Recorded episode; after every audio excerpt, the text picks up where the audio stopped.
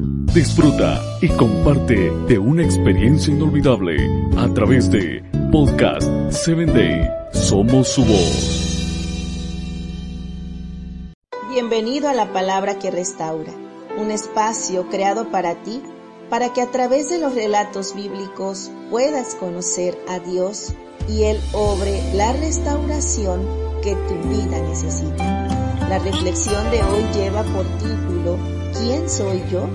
Y está basada en Éxodo 3:11 que dice, Entonces Moisés respondió a Dios, ¿quién soy yo para que vaya a Faraón y saque de Egipto a los hijos de Israel?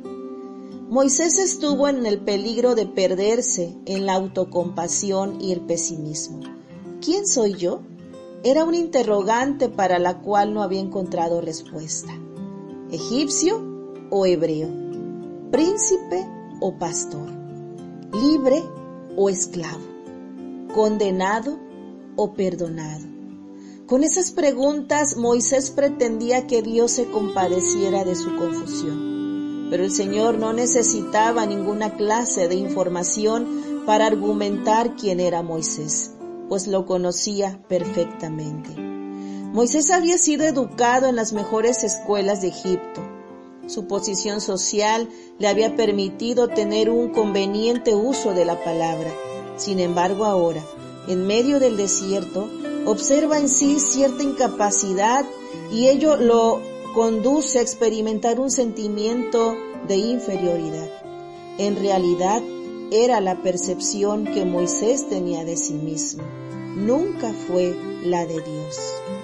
¿Qué hacía el Señor con un hombre así?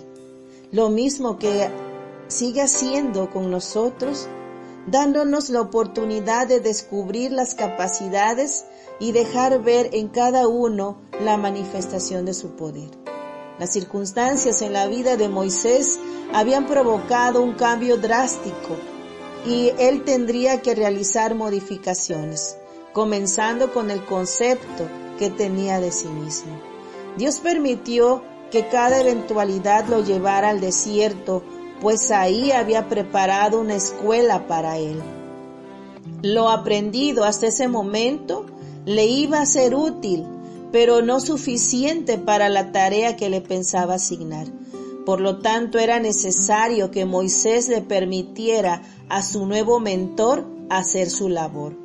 Por años recorrió senderos polvorientos realizando un trabajo dignificante para las tareas domésticas, pero no para el líder que llevaba dentro. Entonces, cuando el Señor consideró el tiempo propicio, cuando el pensamiento de Moisés había dejado de desear las glorias de Egipto, el omnisapiente se presenta ante él para darle a conocer su misión.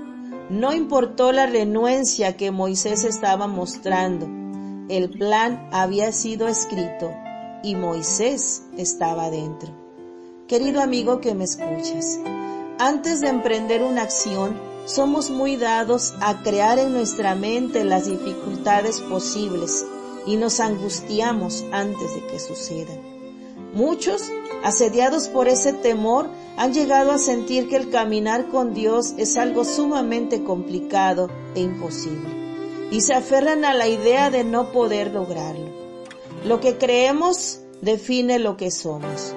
Por eso hoy Dios quiere decirte que te ama, que ve en ti un ser humano con muchas cualidades, como un guerrero capaz de ganar cualquier batalla, que te visualiza como un heredero al reino celestial Créelo también y verás que esto hará una gran diferencia en tu vida. Te saluda tu amiga Telmi Telles y te invito a que escuches el siguiente episodio.